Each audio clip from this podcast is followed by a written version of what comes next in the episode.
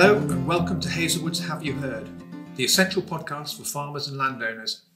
I'm your host, Nick D, head of Hazlewoods Farms and Estates team.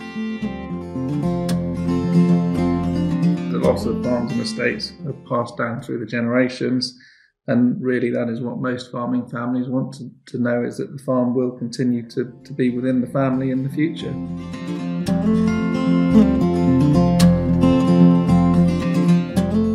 Uh, so diversification is where our clients take their normal existing, say, working farm and add a new stream of income that's completely separate from the farm.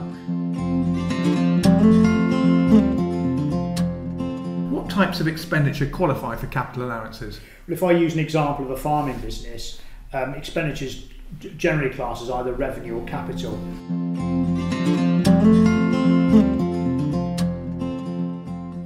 Catch up with the Have You Herd podcast on our website www.hazlewoods.co.uk and visit the Farms and Estates page.